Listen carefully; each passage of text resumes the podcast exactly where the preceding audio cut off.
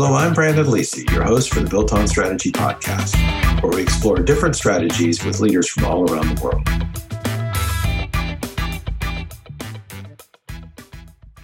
Today, my guest is Mr. Curtis Burkhalter, and he is the Data Insight Product Manager at Mercedes Benz. And I asked him to come on the show and talk about uh, Mercedes Benz's inexorable march towards electrification in their vehicles and kind of how that plays out, uh, both from a, a, marketing perspective as well as sort of a consumer market trend perspective. So, thank you for coming on the show, Curtis. Yeah, thank you for having me, Brandon. Really excited to be here. So, as uh, I always like to do, give me a little bit of your background. You know, how'd you end up as a data insight product manager, and uh, how'd you end up at Mercedes Benz? Yeah, I mean, so that's it's an interesting story. I think you know because it's probably uh, very different than what most people think. Uh, you know, I didn't go to school for you know business management or statistics or anything like that. Um, you know, I actually I went to school and got my PhD in ecology and evolutionary biology. Um, during that uh, PhD, I was going to be like that next, you know, Steve Irwin guy. I was going to be out in the field and doing all the data stuff and things like that. Um, and, uh, you know, working in some pretty interesting sites in New Jersey, but it was all uh, funded by state money. Um, that state money kind of ran out. Um, so after a year, so my my advisor was like, "Oh, okay, well, you just you had a year and that didn't pan out. You got to figure out something quickly unless you want to be here forever." So um, one thing I got really interested in was some analytical modeling stuff that one of my lab mates was doing. So um, I was doing the analytical modeling um, with him, just kind of like learning it a little bit, um, and then got really interested in it. So I started taking a lot more courses in statistics and mathematical modeling and simulation modeling and things like that. Uh, when I spent the rest of my PhD kind of doing uh, those kind of things. Um, after that, I went over to um, National Audubon Society and I worked as a quantitative research scientist for a couple years doing a lot of things related to endangered species management and things like that. Um, and then uh, again, you know, a lot of people, conservation is important, but uh, getting money for conservation is very difficult. So um, my contract ended with the Audubon Society, um, and I was looking for jobs, and I ended up actually moving into the private sector. So I went into the consumer packaged goods area, um, working as a like a analytics manager there. So did a lot of kind of A B testing and things like that of various retail strategies. Um, and, you know, I, I, it was a good, I think, a good first job when I got out of school um, and out of like kind of the conservation world. Um, but I knew I didn't want to work in CPG forever. Um, so what I ended up doing is, you know, kind of just like beginning to look around. Um, and I got all these data skills and things like that. So that was, you know, and still is kind of hot right now. You know, people want data scientists and things like that.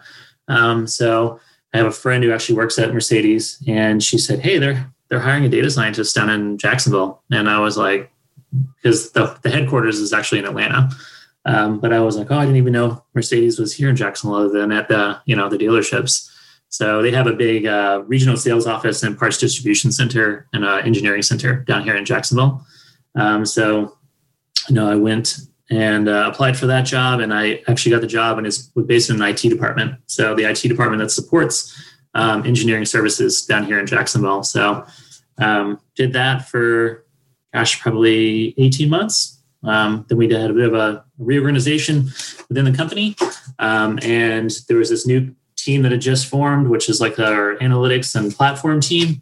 Um, so I joined up with them as a data scientist still. Um, and then in January of this year, um, I took over the role of data insights product manager. So, um, pretty pretty long and circuitous route, I would say, getting to the data insights product manager at Mercedes Benz. It was never like kind of my, my goal or plan to to work at a at a car company, but that's that's where I ended up. So, but it's a great company and I really enjoy it. You know, we do lots of really interesting, cool things with data. So, I like it a lot. So, one of the things we talked about at the beginning, kind of as we were preparing for this, is you know the as i said earlier you know the mercedes benz march you know most of the car manufacturers i think have realized that the the days of the con- internal combustion engine are are are you know limited and there's a you know not just a consumer side in terms of hey this is the benefit right? There's a supply chain energy distribution aspect of this that i think is a huge barrier to rapid adoption. Uh, but it seems like it's changing. You know you're starting to see the signs of that. Uh, charging stations popping up more and more ubiquitously. Yeah. um, what has been the big sort of what's been the big barrier you think to electrification yeah, within vehicles you know, and some of the challenges that Mercedes is tackling to to overcome that? I think you know primarily you know um, for a lot of the OEMs these these companies that are producing cars, I think one of the biggest points of entry is, is you have so much infrastructure in place to build combustion engine vehicles. You know, there's all this. You know, your factories are set up to do that. That's what your personnel are hired to do. You know, that's what they've done for a long time. Um, you know, so I think that's like probably one of the biggest entry points. You know, because um, to then overhaul that, obviously, it, t- takes a ton of money. You know, you're not just going to like do that overnight. Um, so you kind of have to figure out, you know, how can you realign your strategy within the company um, to say, hey, we're going to switch over to this, you know, and do electric vehicles now, um, or at least begin producing electric vehicles. How are we going to produce those? You know, where are we going to get the supplies from? Um, you know, who are we going to retrain or who are we going to hire to actually make these vehicles? Um, you know, and then the support of those vehicles, you know, you have the, the dealership network and things like that. You know, they obviously, you know, having never serviced electric vehicles as well, you have to ramp up as well on that side where, you know, the, the dealerships have to hire personnel that or retrain personnel that currently exists that understands how to service these electric vehicles and things like that. So, you know, I don't think it's particularly like one thing like main thing, but you know, it's it's a lot of little things, you know, um, that really kind of go into that and determine the the strategy for how you're going to transition into electric vehicles. And and like you said, a lot of these OEMs are now doing that. You know, there's there's a lot of push across, you know, you know, Volvo, G, uh, GM, Ford, they're all making that big push now, you know, and then with the startup market, you know, with Tesla and places like Canoo and things like that as well, um, you know, you you have a lot of competition kind of from all sides. So you got to kind of try to balance your strategy with that as well. Is you know doing the transition quickly and keeping up with your competitors, but you know not trying to change things so fast that you get out in front of yourself a little bit. A lot of the stuff that we've done in the past, it's an agency. It was sort of tied to brand revitalization, and you know that process of connecting an old brand with a new generation part of that strategy is not alienating your existing customers right because it's it, there's a real fine balance of attracting the new while maintaining the old so to speak. Mm-hmm. and you know i'm a former mercedes-benz owner. Um, you know, i had I had a gl 550 for a while which was a, a great car to, to ride uh, I've been trying to downsize everything. Yeah. like, part of it yeah. was I don't want to have a car that can haul stuff in, right? So yeah. that get, gets me out of a certain Boy Scout responsibilities. So there was a strategy in going to a two seat, you know, a small convertible, a four seat convertible. But when when, well, I guess maybe the best way to start this is what is the is there a date in the future like you know Mercedes has said by this date you know we're going to just be producing you know electric vehicles. Yeah so um it's not completely electric vehicles or like all like ev but it would be a, a combination still of ev and plug-in hybrid a little bit. But the plan right now is uh, if you go out and look on the internet you just look up ambition 2039 um, in mercedes-benz. That's kind of the big company strategy. Um, ambition 2039 is we want to get to a completely carbon neutral fleet by 2039. And that's a mix of EV, you know, and plug-in hybrid, um, and then efficiencies there with those. Um, so, so that's kind of our our date. Um, there has been, you know, some talk within the company and things like that of can we accelerate that in some way? You know, maybe do it a little bit faster. Um, you know, I know that by 2030, I think they want to have 50% of all fleet vehicles be plug-in hybrid um, or elect or all electric vehicles. So you know there's there's kind of benchmarks along the way and things like that. Um, but ultimately 2039 is our is our goalpost of getting to a completely carbon neutral fleet. It's completely unrelated. We'll get into the consumer insight stuff and the you know data insight stuff. Um, yeah. I'm curious is that do you think that will translate into the racing side? Because i know mercedes has a big racing thing. Or do you think that there'll always be sort of a no, we're gonna we're gonna stick with that, or is that? Do you think that'll be something that kind of all these high end brand performance brands that do the racing will eventually go? You know what? We're gonna have to go electric vehicles or some kind of combination on that front too, or it was yeah. like, it'll slow everything down. It won't really work because of the yeah, recharging, popping out battery packs and stuff. Yeah, maybe they'll switch over because I know that there's also um, you know for buses and things like that. And, big trucks, there's lots of interest in hydrogen fuel cells. So maybe maybe the race cars will go hydrogen fuel. Yeah, there's I haven't heard anything about uh, yeah the the F1 team going all electric.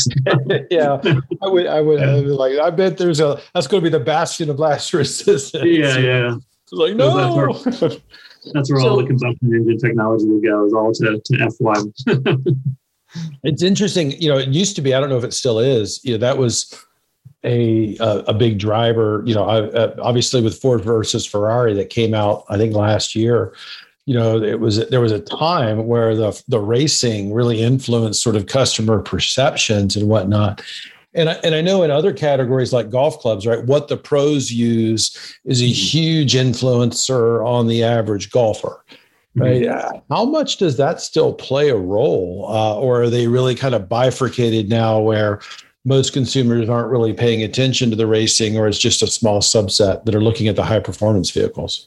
You know, I think it's always going to be a bit of a smaller subset that are looking at those high performance vehicles. You know, so our AMG line, um, you know, it's not going anywhere. There's people still want those high performance vehicles. You know, um, so you know there is there is the push to ultimately go electric with that as well. You know, so you know I think that um, they'll they'll figure out some way to make it work with those cars you know in, in terms of making those still very high performance um, you know and keeping the horsepower up and things like that.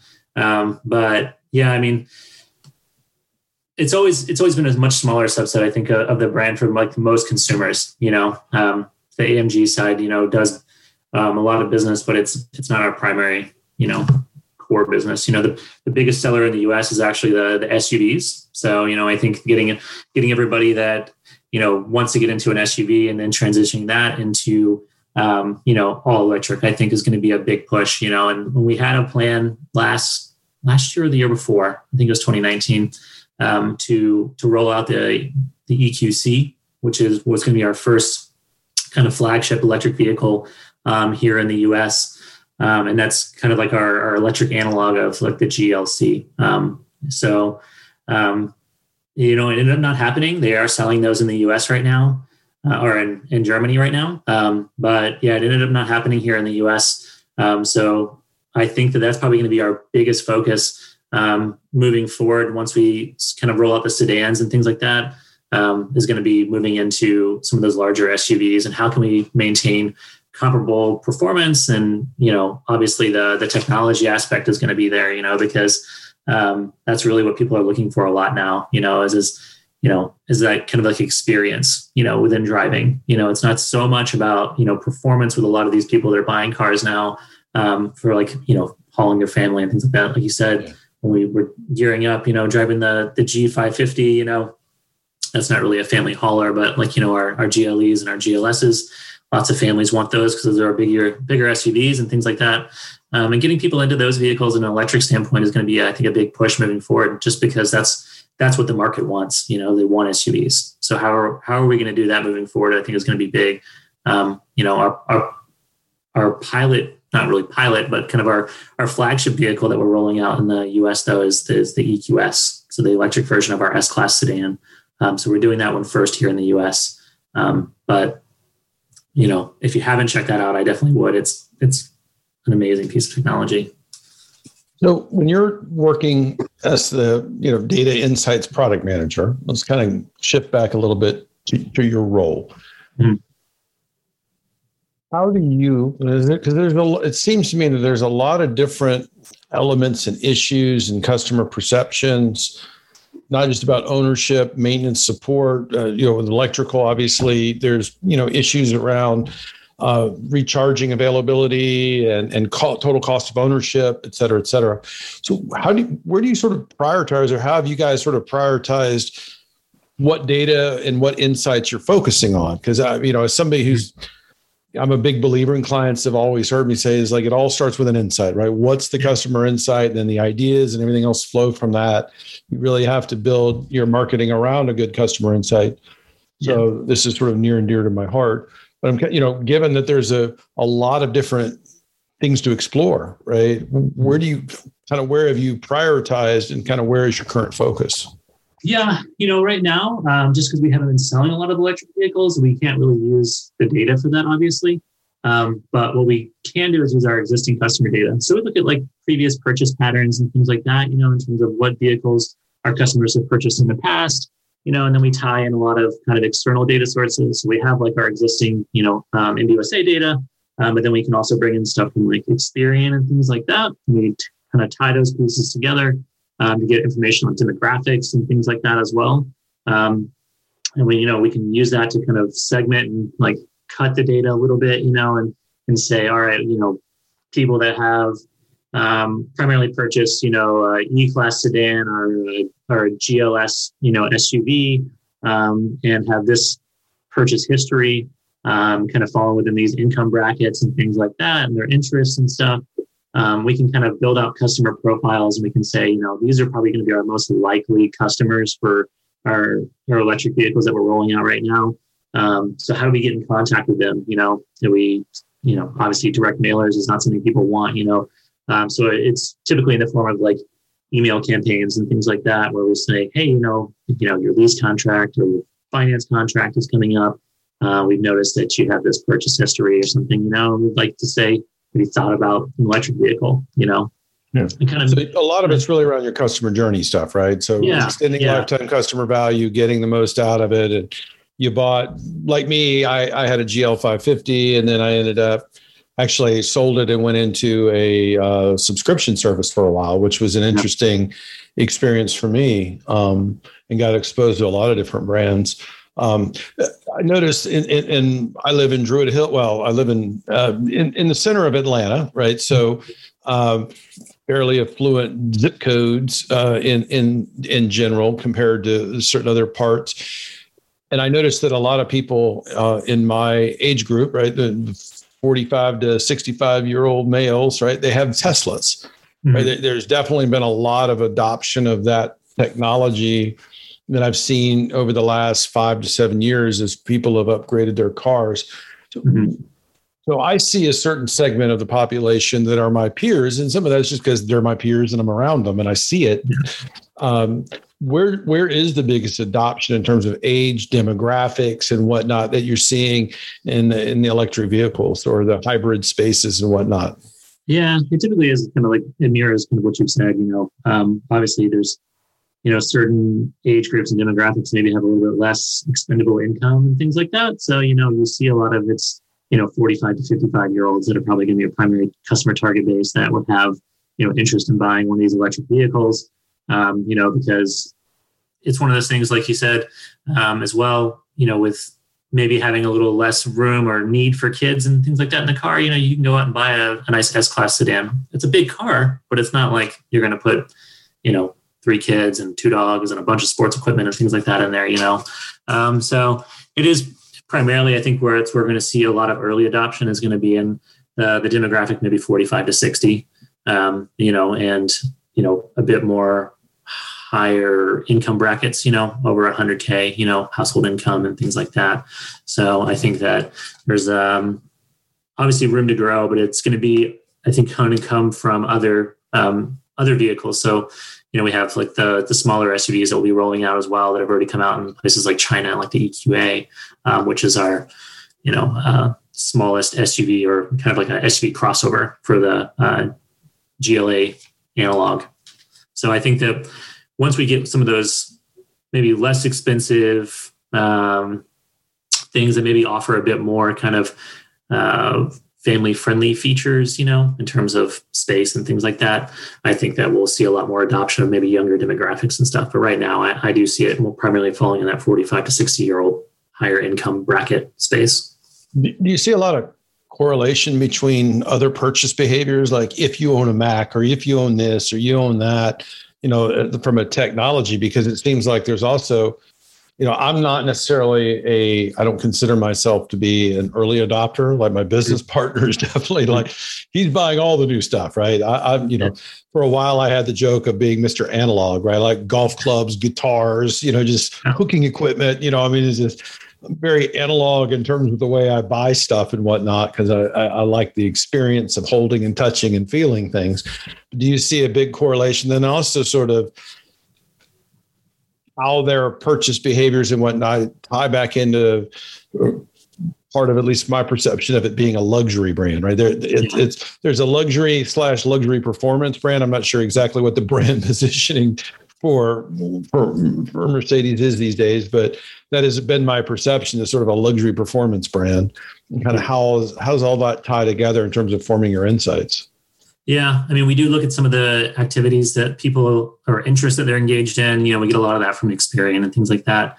Um, and you kind of like hit the nail on the head there, really. Is and I, I kind of smiled because one of the the big things that we saw actually is is people, and it's probably because they're correlated in a lot of ways themselves. Um, but golf, people who are really interested in golf, um, probably are going to be one of our early adopters of of these electric vehicles, given the the customer um, segmentation and like the the brands themselves. You know, obviously it's it's you know, golf is correlated with that age group and that income level and things like that oftentimes um, so then you see those kind of cross correlations as well between you know the eq affinity if you want to call it that you know um, so i think that you know we we do see those kind of insights you know people that often show a higher interest in sports in general also are often kind of um, people that are have a lot of interest in potentially buying a, an electric vehicle.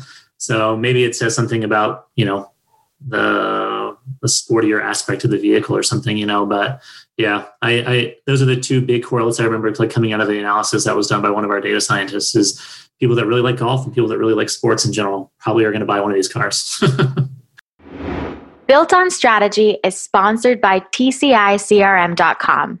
If you're frustrated with the performance of your marketing CRM, call TCI CRM's database expert to quickly diagnose the problem, optimize your systems, and boost the productivity of your entire marketing and sales team. Move your business forward at tcicrm.com. It's kind of unrelated in a way, but uh, my mom has uh, arthritis. And mm-hmm. uh, I had been getting trying to get her to try some CBD products, right, to mm-hmm. address her arthritis. Yeah, she's like, no, no, I like would not touch it, would not deal with it until they started selling it at the golf pro shop, right? And then it was like, oh, it's now legitimate. So you know, yeah, yeah, kind of imagine. So you know, I, I, haven't seen any. Doesn't mean they don't exist. Um, but you know, I'm kind of curious to see how quickly or if you'll start seeing the charging stations at some of the golf courses you know that kind of yeah. tie back into that uh, i mean it might already be happening and i just not not aware of it yeah there's so many of those in the country i think it's something along the lines of like 60000 different public charging stations throughout the country so yeah i bet you they're probably popping up all over golf courses or, know. So going back to the uh, insight for a moment, I mean, what are some of the barriers to adoption um, that you really kind of have to look at and consider when you're thinking about the insight and the ideas in your campaigns? Yeah, I mean, I think a lot of times it's it's really, you know, coming at it from the perspective of, you know, and that's why I was really interested in transitioning from kind of like this individual contributor role of data scientist um, to data insights product manager. And I, said this from my interview, you know, a lot of times data science and these like analytics campaigns and things like that, you know, um, it's not so much about like, can we do it? I mean, the, the technology is there algorithms are out there. We we have the technology to do these things but it's like a data science to me is like a very difficult people problem. It's like a behavioral thing you know is is like um, exactly. how do you get people to trust it? How do you get people to trust the results? You know how do you get people to change their behaviors when they are confronted with these data? And because you know i think a lot of times and this is not like specific to mercedes benz i think it's just specific to a lot of industries you know you have a lot of people that have been doing it for a long time and you have you know, data science tends to tends to skew a little younger now, you know. So you have these younger people coming in and being like, "Oh, I've, I've got this figured out, man." I mean, I know you've been here 25 years, but I've got it figured out. I've got this data and I've got these models, and we can do all that. I mean, and that's what we're really trying to like. I try to address in my job is is how do we get people on board and how do we increase adoption? You know, and I yeah. think a lot of it is, is like coming at it from an empathetic mindset of, you know, how would I feel if someone was to come in and tell me, you know, oh, I've got all this insight into your business that you've been doing for a long time, you know, I probably would feel pretty defensive. I probably would feel pretty hesitant, you know. So I, I try to give them the the understanding that like, yeah, we can do these fancy technical things, um, but I don't want to do it if I at the expense of alienating them, you know. So we begin by really addressing issues that they have lots of pain points with. That's one of the things I try to figure out early on is like, what are your pain points? Because I think that if you can address someone's pain points um, within their business process, then that's going to solve a lot of your problems right there, you know. And that's kind of like the low hanging fruit for me. You know, it's not always an easy problem to solve with data, um, but if you can prove to someone, hey, I can solve this pain point for you. Um, they're going to feel pretty good about that, and then they're probably going to trust you to do something else for them, you know. And then they may listen to you even if it goes counter to what they think you know occurs in the business and stuff like that. So yeah. I think that's a good know, insight really itself. Yeah, you know, it, yeah. it's there. You know, you had used trying to get. You know, I think you used the phrase getting people to change their behaviors. Mm-hmm. Uh, my now I sit at it kind of from a you know you're sort of inside the mm-hmm. organization. I always come in from the outside of the organization you know, as a consultant or a marketing agency or whatever it might be. And it, to me, it's about getting people to change their preconceived ideas, right? Sometimes, like you, to you, your point, ideas and experience built on experiences from a long time, right? And I think it's not just, hey, the world is changing, right? So your perceptions and your experiences are changing, uh, or may not be changing as fast as the world, and I think the other part of it that is often a barrier is, and you touched on this at the beginning, is there's this infrastructure, right? Mm-hmm. This methodology or this process where we've always done it this way. Yeah. And the the group has done it this way, so it must be good, right? And so yeah.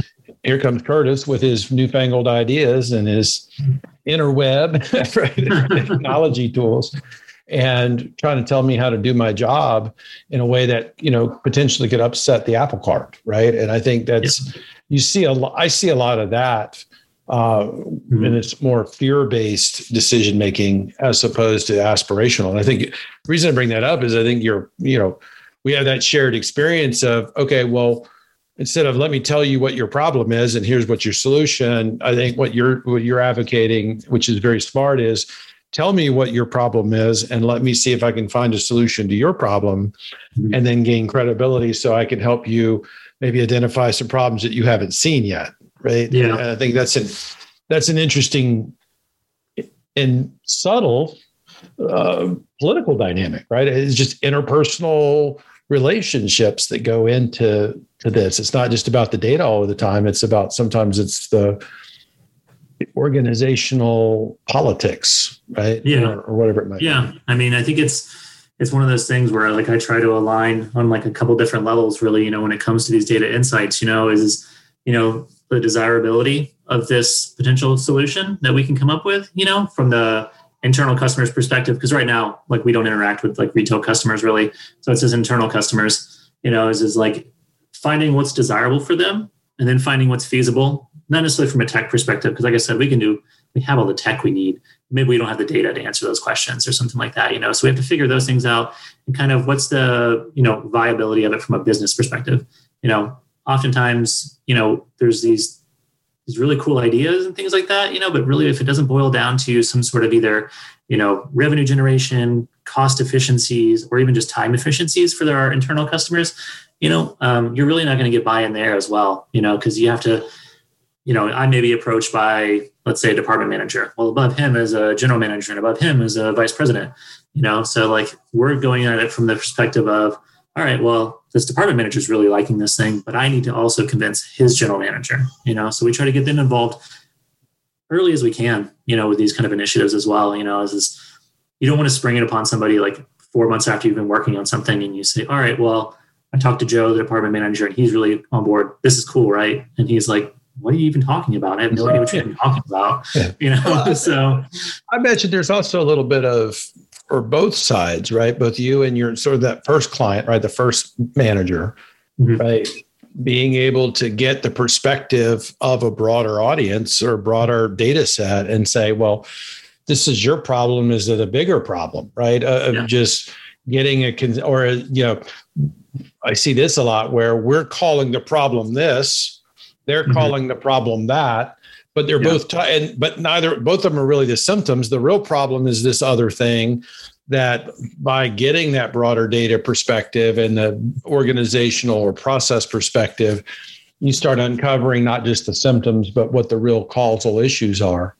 Yeah, uh, yeah, and I and yeah, design your experiment, right? Because that's what you've got to do essentially is draw on that that biology knowledge, design, exper- experimental experimental design, right? Is like, well, how do I create something that eliminates bias and gets me really good data uh, mm-hmm. around a specific issue? You know, which, yeah, yeah, and that's the thing too is that sometimes you know picking something that maybe the data isn't there for. You know, you you find all right, well, if we do if we do this, then we can begin to generate data, and that kind of snowballs in itself. You know, and that and that data can then answer these other questions. And then these things snowball and you can answer these other set of questions and stuff like that you know? So so it's it's really kind of finding those like small little pieces like here and there where you can really like identify those issues. And and like you said i think it's you know getting as many perspectives as you can. So like you know a, a real quick example is we kicked off this project recently um, and in our our first meeting you know we had 17 people there spread across like five different departments you know and like you said they they all had a very different view of what they thought the problem was you know?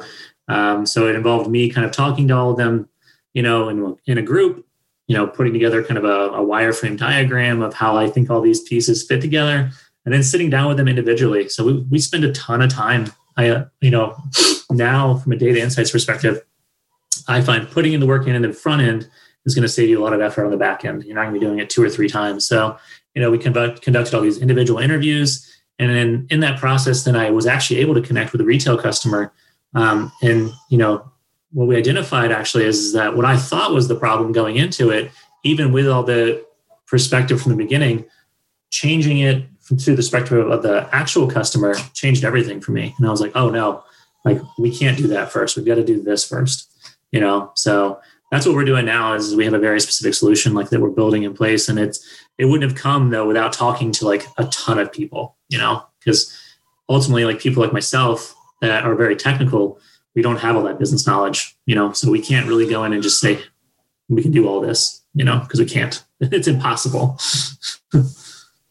You know, one last thing I want to kind of touch on, and, and, and this might be a little bit too far down the road. I mean, we're, we have been, you know, through the, through our conversation today, we primarily focused on, you know, electrification from a power perspective, mm-hmm. but you know, there's a much larger aspect of electrification or digitalization, maybe uh, around how cars are getting smarter. Um, you know, my 2013. I think I had a 2013 uh, GL 550. Mm-hmm. And I was, you know, I loved that it had the the radar capability, right? You you put the, you know, you put it on cruise control, and as you came up on a car, your car would slow down and maintain that distance control, which I thought was an amazing safety feature, right? Um, I didn't buy the car because of, you know, uh, but I thought it was a really cool innovation. Yeah. Right. And so there was a lot of little pieces of technology. And that's what, eight years ago, right? Yeah. Where kind of paint, help me paint the picture or you paint the picture for me of kind of where you see not just the cars going from the point of view of getting from point A to point B, but how they're going to start interacting more and more with the world around them. Because I'm seeing that in more of the late model cars uh, that, you know, some of my friends have bought. Yeah, I mean that gets really to that idea of like connected cars and like telematics, you know. Um, and there's some like really interesting things that can like occur there. That like you know I was just speaking the other day to the manager um, that handles all the telematics data, you know, um, and really they have these like really cool things now where you know the the cars are connected um, you know, through the control units and things like that. And they can send information through an app that's connected to your vehicle and that app can then relay information to the dealership that you may not even know about. So, you know, like the car, let's say, you know, running low on coolant level or something like that, you know, maybe it's not a big thing, but you know it, it, could be. So what it does is the you know that information is then relayed to the dealership. The dealership calls you up and says hey you know we noticed these things occurring in the car. You might want to come in and get your coolant level checked you know. Um, so i think it's going to be a lot of kind of i don't want to say like predictive maintenance and things like that because that implies something completely different but maybe preventative maintenance you know that would be automatic in a lot of ways it's um, diagnostics, think, right? Yeah, it's, it's, yeah, advanced diagnostics, diagnostics for sure. Are going to be truly like remote, you know, and it's going to feed back to the dealers who can then update you. But then it also like feeds into like marketing and stuff like that, you know. So like if let's say you have a bunch of customers that are have a similar issue or something like that, you know, where it's maybe it's um, you know, you, you've had these tires for 30,000 miles or something like that, you know, obviously 30,000 miles is too low. Had them for 75,000 miles and let's say you know then a, a notice is sent from the dealer to you saying hey you know we noticed that last time you came in you had these these tires that have been put on and they're really old now but we have a discount on these things well how do you target which customers you're actually going to go and do that for you know? And that's where the customer purchase history and customer lifetime value comes into it again. You know as you can use these data insights and you can say all right well these customers are our most loyal customers. So if the dealers are going to be providing kind of like discounts or you know goodwill measures and things like that to our customers we want to provide them to those the correct customers. And it's not always going to be maybe your most loyal. Maybe it's those that have had maybe one or two vehicles you know but you want to like keep them loyal to the brand you know so maybe you provide marketing or goodwill uh, for them as well. And you say all right well if we do this then they're most likely to come back after the car is done or the lease is done you know and they're going to buy another car from us you know. So you have all these things that are seem like hyper technical from a perspective of you know relaying information over the air to our dealerships and stuff like that you know directly from the car or from an app or something like that you know. But then that then influences our marketing strategy you know. So there's lots of all these really cool interconnected pieces and a lot of that is tied together with data so, so uh, yeah, having done a, a, fair amount of work through the years around, you know, whether it's software applications or specific pieces of equipment, because a lot of our stuff is OEM related one of the big things is usability rates, right? Are you using it? Because if you're not using it, then you don't see value. Right. Yeah. And so some of the newer stuff like the email integrations and the Siri like voice integrations and things along those lines seems to me like it opens up the possibility of, you know, while you, you're not going to monitor the actual communications, it's like, I know that you're using that function, right, uh, more frequently um, yeah. or even creating like you know i can send information to my you know dealer about the coolant level but i can also send you coupons directly to the car and tie things to that particular vehicle that they can extract by connecting it to the computer right? So i don't have to send information to your mobile phone or your email or some of the other ones. The car itself becomes a delivery platform for marcom communications yeah. And, and it seems like is that something that you guys are able to start modeling and look at in terms of, I mean, some of this is fairly new, but I mean, I would imagine it's been ubiquitous enough for a couple of years that you're getting a good sense of how people are using the different technology tools that exist within these vehicles. Yeah. I mean, um, my team doesn't handle this directly, but I talk to like the, the, the team that does, um, you know, a lot of that information we actually use to improve our pricing models and stuff like that, you know, so like, let's say, you know, uh, sunroofs. You know, people buy a sunroof and they never open it. You know, like all that information is logged. Like you know, my wife.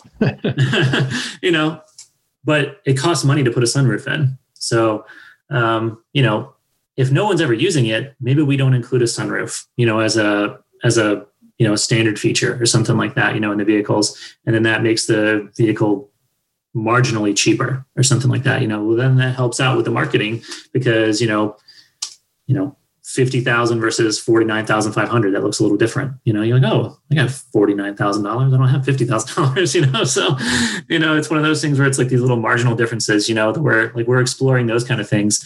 Um, or maybe it doesn't necessarily change the pricing, but maybe it changes the offering. So maybe you change from, you know, a retractable sunroof to a moonroof, you know, where it's just a clear glass over the top the entire time. You know, people like those but it doesn't have to have like a retractableness to it, you know. So you can just you can change the offerings completely within the vehicle and things like that. And like you said, I think that there will be that push towards personalization, especially with like these new technologies they have embedded within the cars, like the new uh, MBUX like hyper screens that are in the cars. And a lot of these vehicles, I mean, the screen is going to go from one side of the car to the other side of the car. It's this huge screen that's on display all the time. And obviously, for your drivers, you wouldn't want, you know, something popping up like go buy a, a burger. You know, you're you're you're passing Burger King. Here's a coupon for Burger King, but maybe you have something like that on the on the passenger side or something like that. You know, um, so yeah, I mean, right now I think we're using a lot of information for um, vehicle build personalization and then ultimately pricing optimization. Yeah. Well, it's a fascinating world for sure. I, I mean, yeah. it's, you know, as somebody who's been driving cars now for, you know, what, 35, 40 years, it's, it's pretty amazing when I think back to the level of technology in my 1972 Plymouth Duster right? Yeah. And, and, what my friend just bought in his Tesla, right? In, in terms of because he bought a, one of the higher end Teslas, and um, and some of the Mercedes or Audis or whatever it might be. It's really you're starting to see a huge convergence of a lot of different kinds of technologies that they can go a long way towards enhancing the customer experience. Yeah, and that's what it's really about. I mean, because like you said in the beginning, you know, it's like Mercedes is a luxury brand you know, but there's a lot of luxury brands out there. So how do you differentiate yourself? You know, and I think a lot of that is through like the experience of the vehicle. You know, people people don't like getting in their car and commuting for an hour, but if you can make it an experience in some way or another, you know, I mean, it's not as bad.